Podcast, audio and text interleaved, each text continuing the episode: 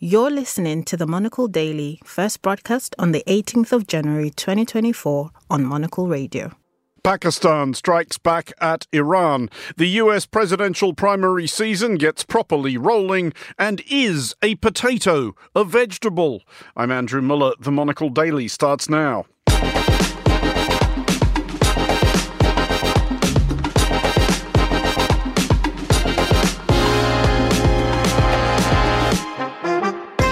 Hello and welcome to the Monocle Daily, coming to you from our studios here at Midori House in London. I'm Andrew Mueller. My guests Alex von Tunzelmann and Enrico Franceschini will discuss the day's big stories, and this week's letter from is a letter from Helsinki. Stay tuned, all that and more coming up right here on the Monocle Daily.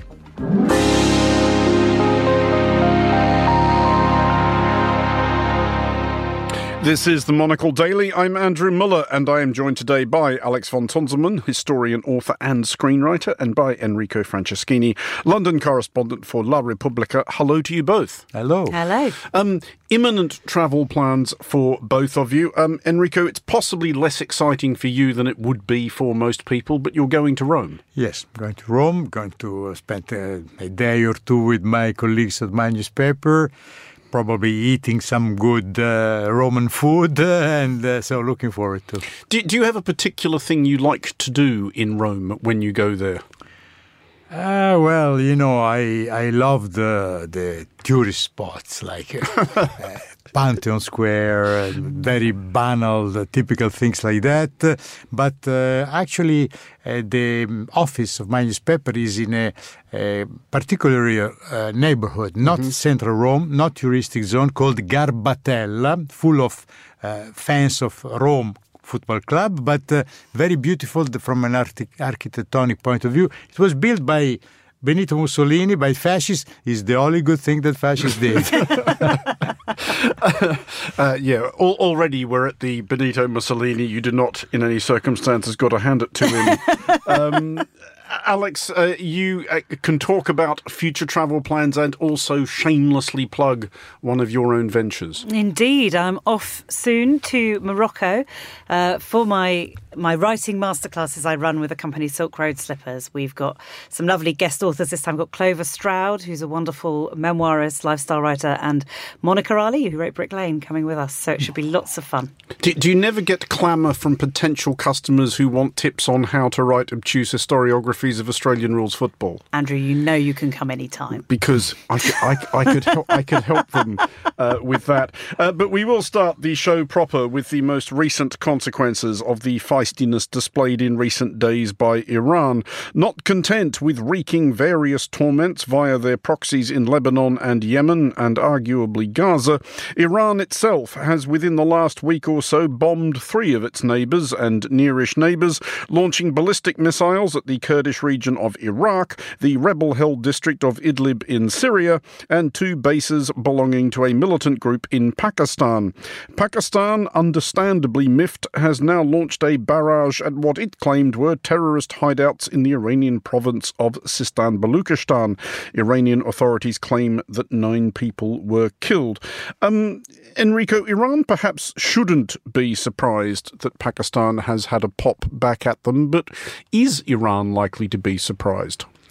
Uh, they should not be surprised. We should all be surprised uh, uh, by the theater of this little uh, mini war between these two countries. You said pronounce it correctly, Bal- Baluchistan. Mm-hmm. Uh, today, my newspaper asked me to write a, little story, a little explanation. First question was, where is Baluchistan? what it is, where it come from. It seemed very interesting because it was, it proves that not only uh, you know, Kurdistan. There are, it's it's a people without a state. Mm-hmm. It's divided by three countries: Afghanistan, mm-hmm. Pakistan, and Iran. And uh, but uh, from what the expert says, it does not look like this is the beginning of a war between Iran and Pakistan over Baluchistan, but, they, but just a show of force. Well, indeed, it does not, uh, fingers crossed, look like the beginnings of a war because, Alex, Pakistan's missile barrage was accompanied by a, a, strangely emollient statement. They went to great pains to say that we fully respect Iran's sovereignty.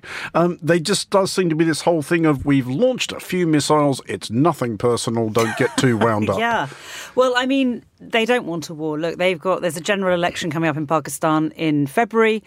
Um, it's a rather precarious point, so they couldn't not respond. I don't think. I think mm. there hmm. had to be this response, but as you say, it's been couched in very interesting political terms. Clearly, nobody wants to kick off a war right now. Um, Baluchistan has been a problem for a very long time in Pakistan, at least. You know, it's a place where there is a lot of. It's actually very hard to get journalists there, foreign journalists or Pakistani journalists. It's quite hard to get information out of it. Um, it's incredibly politically sensitive. But I think really the last thing that I can imagine the authorities or the military want is for that to kick off right now.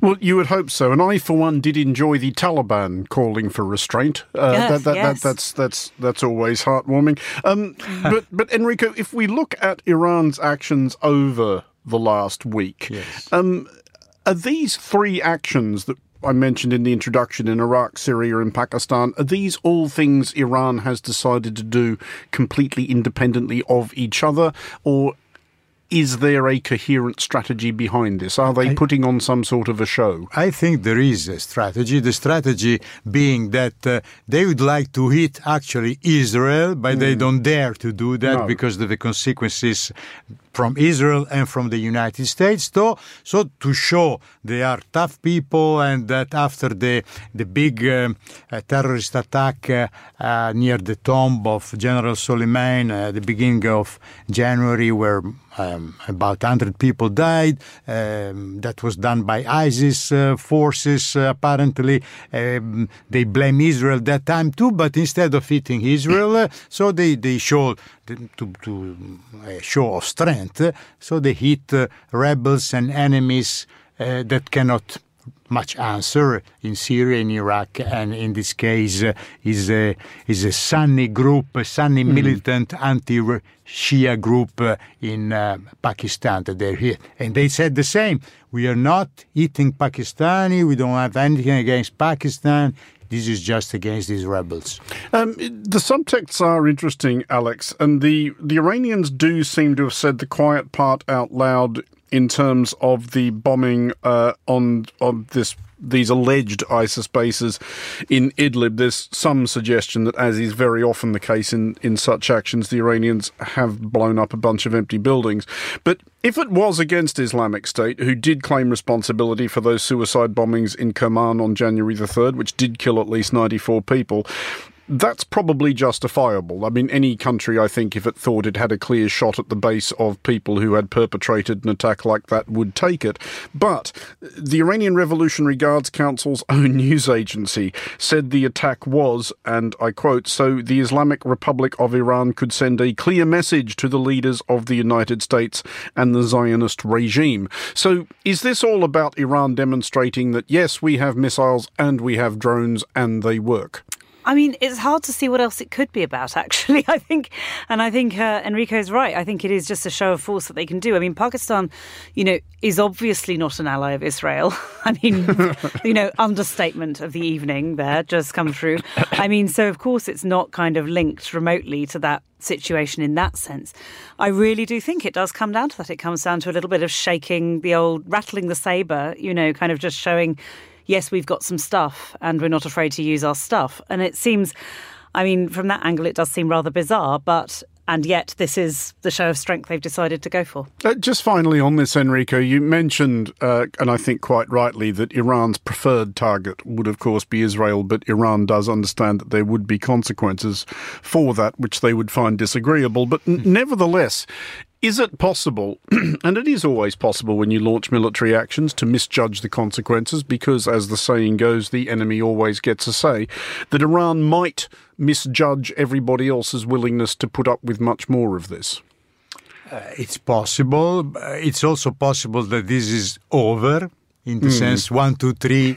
Uh, they did a little show of force, and now they'll show more restraint, and uh, and they'll uh, play by ear, see what happens. Uh, particularly in the on the border between Lebanon and Israel, between Hezbollah, which is supported and helped by Iran, as we know, and so that's where a, a real war could start uh, if it if it happens. But there too, Hezbollah have shown restraint so far, uh, just their little show of force and not much, many words, not so much action because they are also afraid. Of course, Israel must be careful too because Hezbollah is not Hamas; it's much more armed and dangerous. Uh, and uh, but uh, it has not happened yet. Let's hope it will not.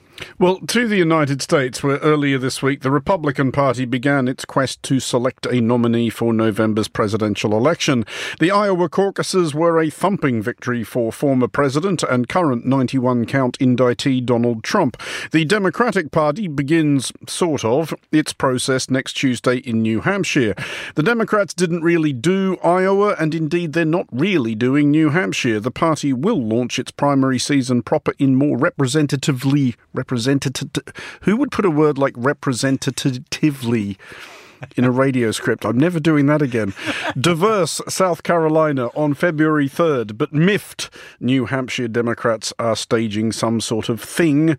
Um, anyway, um, Alex, you cannot help but admire the Democratic Party's ability to stage an argument over absolutely nothing. It is exhausting, is it not? I mean, I mean, it, it, must be tiring for them, is what I keep thinking. Yes, absolutely. I mean, it's kind of bizarre. I mean, they do seem to be in this, in this extraordinary place, facing this extraordinary challenge, which I think a lot of people really think is terribly dangerous from Trump. You know, mm. uh, and a real threat of, you know, he's floated the idea, for instance, that he'll be a dictator, but only on day one. Oh, you know, those of us in Europe have heard this sort of talk before. You know, this is this is quite frightening. And then you've got them kind of piddling about the Democrats and not kind of forming a response to this. I mean, it's deeply frustrating, and I imagine even more so for Americans who are living through it. Um, yeah, I mean, it's sort of absurd, and it, it, we seem to be in a position where. I think something that's quite interesting going into this election is I, in a sense, we're not really seeing the fullness of it yet. I think a lot of Americans aren't yet fully engaging with it. You mm. know, these are the early days. We don't yet have confirmed candidate, although it seems very obvious it will be Trump on the mm. Republican side. But you know that isn't yet official, um, and people aren't kind of fully engaged with that. Um, but I mean, both potential candidates, Trump and Biden, both have approval ratings that are really underwater. Yes. Um, so there isn't a sort of obvious enthusiasm actually kind of a burning fire under either side, apart from sort of rather small bases. Uh, we will come back to that, but I, I, just want to ask Enrico about the optics of deciding to properly launch uh, primary season for the Democrats in South Carolina. Uh, the reasoning is that New Hampshire, delightful though it doubtless is, is not really a microcosm of America entire, whereas South Carolina is a bit more like it. Um, does it really matter though? It doesn't in a, in a season like like this, like this year when uh, there are no opponents to the uh, nomination for Joe Biden. Not serious, not serious ones. ones. Uh, nobody can can do that. I mean, uh, someone can argue that Trump has an easy way to the nomination, but there can be still surprises down there. I mean, I, I, I when I was in the States, I followed three presidential campaigns, and uh, it's a bit early to say it's done because something usually happens. Why it happens also because the big uh, news, the media, and now the social media, uh, they consider it also a show, and a show, a boring show, never sells. So something usually happens of a kind of another. Anyway for the Democrats doesn't make any difference, as, as you were saying. And, and they might have offended the people of New Hampshire saying you don't count. But on the other hand, they know that when the real election will come on November 4th, New Hampshire will fall on the Democrats' side, as has always done. So they don't risk much over there. I mean, Alex, it's not a prospect that we should engage with for very long because clearly there probably isn't going to be a serious primary challenge to President Biden. But I, I did look this up. Uh, a few presidents who arrived in the White House because they were originally vice president have subsequently been denied the nomination of their own party. John Tyler, Millard Fillmore, mm-hmm. Andrew Johnson, Chester Arthur. Only one incumbent elected president has ever been refused the nomination by his own party. Call yourself a historian. Can you name him? Oh my God. No, who is it? Uh, it was Franklin Pierce in 1856. God, that would have taken me all day. Um, so it's probably not going to happen. But as you point out, um, Alex, Joe Biden's numbers are sub great. He has an approval rating of 39% or thereabouts, disapproval rating of 56%. Now, if you look at the bare numbers, the economy on his watch has done quite well. Uh, he has managed a series of foreign policy crises, I think, quite calmly and competently, and yet. And I should add, he is running against a mentally ill conman facing 91 felony charges, and he is still not a lock. Why not? It's extraordinary, isn't it? I find it quite surprising actually because I do I agree with you. I actually think he's been really a rather successful president. I mean, actually, in many ways, particularly the economy and the handling, well, certainly of Ukraine. I think there's more criticism, possibly legitimately, over the Israel Gaza situation, but. I do think he's been coherent on it, you know, from his point of view, even if people haven't always agreed with him. Um, and I mean, it's it's kind of bizarre, but this tells you something about where America is politically. And perhaps we then come back to Enrico's comment about it has to be a good show. And there's clearly a bit of a problem with that going on. It's not a very good, you know, all these boring things like, oh, you know, it's the economy's recovered and uh, people have got jobs again. Oh, boring, boring. What about the uh, bring on the reality TV president who says the shocking things in all the trials these days? I mean, you know, is it just that there's this sort of hunger for content um, and for something exciting? I mean, you know, it, it does seem kind of confusing, but perhaps this just tells you something about the kind of where America culturally is I mean, going back to your experience, which you alluded to earlier, Enrico, of having covered presidential campaigns uh, in the United States, are you surprised that it has degenerated to this, as Alex suggests, that it is now literally a reality TV show? Did the did the two great parties kind of set themselves up for this by turning their campaigns uh, into such circuses with all their flags and hats and banners and so forth? Well, one can argue that Trump made it more of a circus, of course, but to a certain extent, it has always been like that. I mean, he, they used to say that uh, John Kennedy won the debate against Nixon uh, in 1960 because Nixon didn't shave himself properly, and it was the first time a debate on TV, and he looked like someone who who just got out of jail, you know. And Right, he looked, he, was- he refused to wear stage makeup as well. So Exactly. Kennedy looked all smooth and Nixon sweated a lot. But on the other hand, we also uh, must remember it is a show, but it's also a show of democracy, a fight for uh, in a, the biggest uh, uh, democratic country in the world, the leader of the democratic world, and uh, and so it's not only you know um, uh, dancing or making jokes. In the end, uh, the wallet counts. Uh, American also what, vote with their wallet, and let's hope they will remember this time. But it's also true that Biden maybe his problem is a bit boring. It is felt too old, and he has uh, this this these problem right now. Well, just a, a final thought on that, Alex, and it is a thing that is being said about Joe Biden that he he is too old and he is too frail to do what is. You would think a fairly stressful job, and, and obviously that's not an unreasonable thing to tag, tag Joe Biden with. He is quite old and clearly quite frail, but he's not actually that much older than his opponent, uh, No. who is does not cop the same criticism. Well, and I think that's going to be quite interesting because I think there's a little bit of an effect going on where Trump, of course, having been banned from Twitter as was, I think he's now allowed back on X, but hasn't really gone back on it, hasn't been sort of necessarily on the kind of major media channels quite so much until, you know, of course, it will start again very soon. Um, and what a lot of people seem to be observing, and I think it's going to be quite interesting to see, is that actually he really is talking more chaotically now. I think there's probably been a cognitive decline in the last three years. And I'm not sure people are quite aware of that. And it's going to be, you know, of course, he's avoiding things like the presidential debates at the moment and just talking to his fan base and all of this. But he can't do that forever. And I think, you know, it seems to me there's been a lot of focus on Joe Biden's health. But I mean, you know, you're talking about guys who are octogenarians, both of them. And of course, that is, and without remotely wishing anything awful on anyone, that is also one of the potential upsets in this race. You have two hmm. really quite elderly candidates, and you know a lot can happen.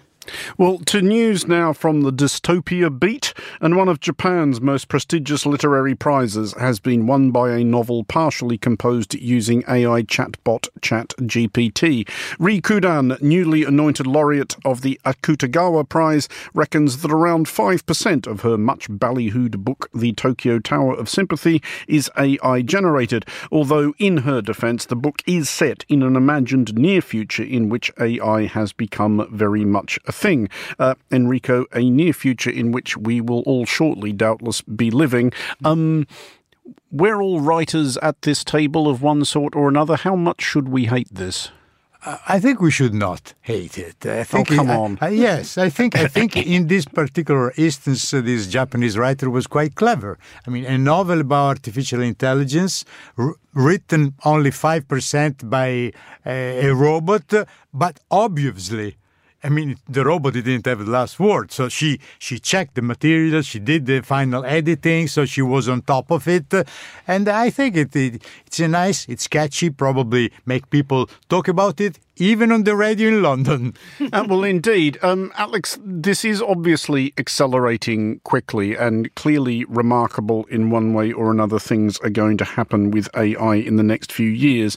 Do we get to a point, though, at which we can or should appreciate anything it may create as actual art, or indeed actual journalism, or indeed actual history? Well, so far it does seem to have a pretty big problem with differentiating fact from fiction, or indeed with just fully well, that can't possibly go wrong.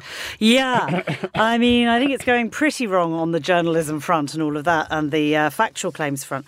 Um, and I also think there is a huge roadblock in the way of it in terms of the copyright questions around it, which are extremely unresolved. I mean, obviously, there's currently a lawsuit in the US mm-hmm. with lots of very big name authors, people like John Grisham, George R. R. Martin, and so forth. Um, I think there's 17 of them ringing OpenAI. The, the New York Times yes, well. exactly. The New York Times also having a lawsuit.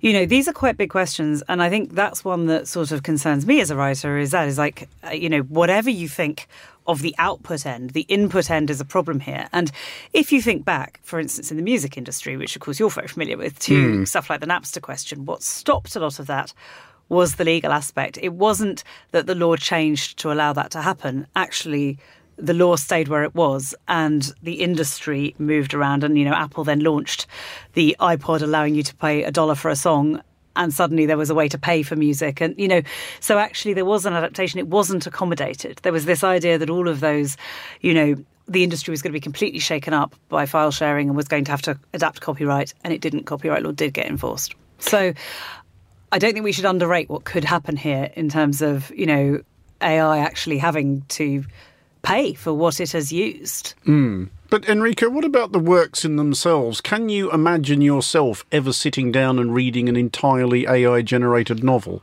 Well, entirely novel is difficult to imagine. Maybe an entire article. It feasible on certain subject, particularly, uh, or, or you know, uh, maybe not a novel, but uh, um, a, a, chapter or a synthesis of a novel, a summary of a novel, when you want just to get, uh, you know, what it is about. Uh, I still think that uh, um, the human brain, the human hand is is different uh, there, and uh, but I I imagine that it, it, it can be confused. I, I imagine mm. that it's possible to uh, not to see the difference. I mean, not everybody would see the difference right away, in a, even in a novel uh, they say, "Oh, this is written a bit uh, strange," but some authors also write in a very strange, if not to say weird way. So yeah, I, I, I, have editors who would wearily confirm that. But, but but but on that thought, Alex,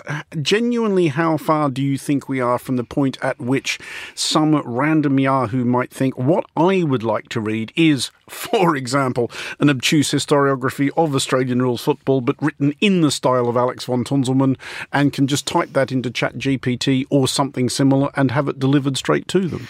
Well, as I say, it depends. The lawyers may intervene before they can get to that stage. Um, but I mean, no, it, it's. I mean. The tech has obviously progressed very, very fast. But yes, as I say, I don't think the tech is the only question here. I do think it's also about how that accommodates in the society. And also, you know, I just do come back to thinking, why have you done this? People want to write novels or create art. You know, for God's sake, just create one that does my tax return. but just to go back finally on this, Enrico, to your point, is the worry not that what we have learnt from the internet, and Alex was quite right to cite the precedent of um, the music business, but we've seen it from the internet entirely. The fact that what used to be this kind of like, you know, vast, extraordinary wilderness all gets absorbed into three or four social media platforms just because that's easier. The fact is, if you make something that's free and easy, even if it's not as good, that's what's going to attract the eyeballs. Exactly. So it's pop- possible that it will be uh, successful, and we don't know where it ends. Legal points are important, of course. At the same time, we should, I feel, we should not be afraid of the future and, and of innovation. There was a big uh, debate at first uh, uh if uh, uh, to use fire to cook uh, meat or to keep eating it raw. and then they decided, well, fire is dangerous. It's very dangerous. You know, we are creating something. We don't know where it will end up with this. But in the end, it wasn't that bad. Well, back to the United States, where bad news may be looming for those Americans who have convinced themselves that a fistful of French fries counts as one of their five a day. Boffins at the US Dietary Guidelines Advisory Committee are pondering whether to reclassify the potato as something other than a vegetable. Though Americans do eat potatoes by the skipful, nearly 23 kilos of spuds per person per year, they mostly consume them in unhealthy forms. The thinking is that deciding potatoes are not vegetables would lessen their presence in school lunches, which are governed by food group requirements. We will hear at this time from an American who likes potatoes. Every diet I've ever fell off of has been because of a potato, either French fries or mashed potatoes or baked potatoes. Potato, potato, potato. I never met a spud I didn't like. There is absolutely no need to back announce that voice is there. Everybody knows who that was. Um, Alex, first of all, do you have a view on potatoes generally? Well, I'm with Dolly. um, uh, yeah, I mean, I, I, think I'm pretty pro the potato, and I think it, it, I, I, understand what they're saying here, mm. which is that yes, you know, you don't necessarily want people thinking that French fries are somehow health food now, but um, it does seem to me that the problem is less with the humble potato than with the way it is then being cooked and things that are being added to it and deep mm-hmm. frying and this kind of thing. The potato itself is not actually the villain here. Um, so yes. you know, so I think I think the blame might be being a, put a, a, a phrase not. that has possibly never been before uttered in the history of broadcasting. the potato itself is not the villain here.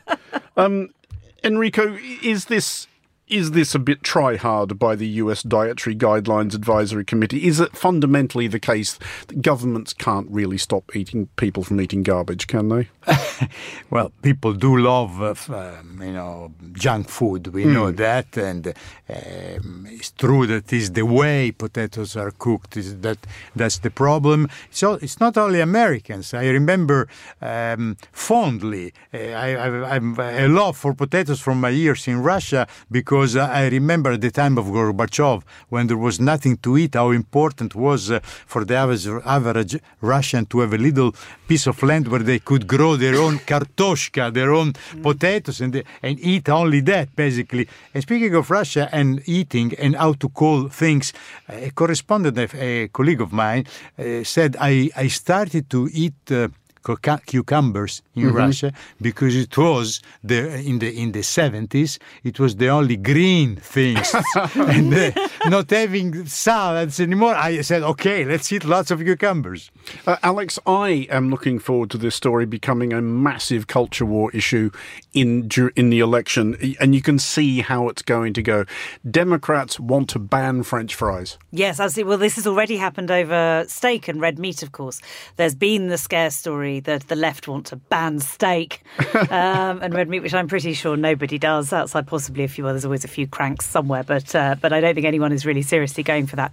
And you know, at which point you get lots of people kind of clutching their steaks and saying, you know, you will pry it from my cold dead hands and this sort of thing. I mean, yes, I'm sure we'll get into all sorts of culture war fun over this, but I think realistically, the potato is, you know, a kind of such a staple food all over the world now. I mean, and certainly having been, you know, fairly recently in Peru, where they eat huge amounts of potatoes, of course, potatoes from South America originally, um, and they're all fabulously fit and healthy because they cook properly, good home food, they walk lots, and they live at high altitudes, and all of that will very much keep you slim. So I'm not sure the potato. Again, I'm going to say the potato is not a villain. I'm going to just repeat that point because that's it. I think good- it's a it's a hero. Well, it, it, it does cue us up to try and end on a slightly heartwarming and upbeat note. And I was going to ask you both in turn, Enrico, you first. Potatoes aside, do you have a particular favourite vegetable?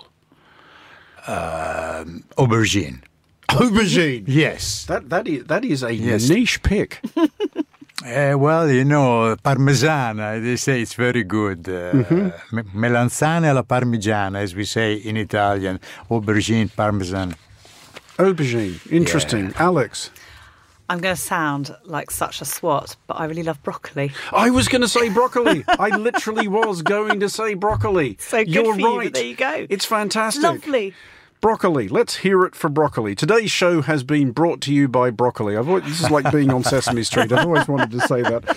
Alex von Tunzelmann and Enrico Franceschini, thank you both for joining us. Finally, on today's show, our now global letter from franchise comes to you this week from Helsinki, where Petri Burtsoff has some timely views on insulating oneself from winter. Everyone knows that winters in Finland are long, dark, and cold, but until you move here, you won't grasp just how long, dark, and cold they are. I became painfully aware of this the other day when I ventured out of my apartment in central Helsinki and my eyebrows froze together and I was not able to open my eyes.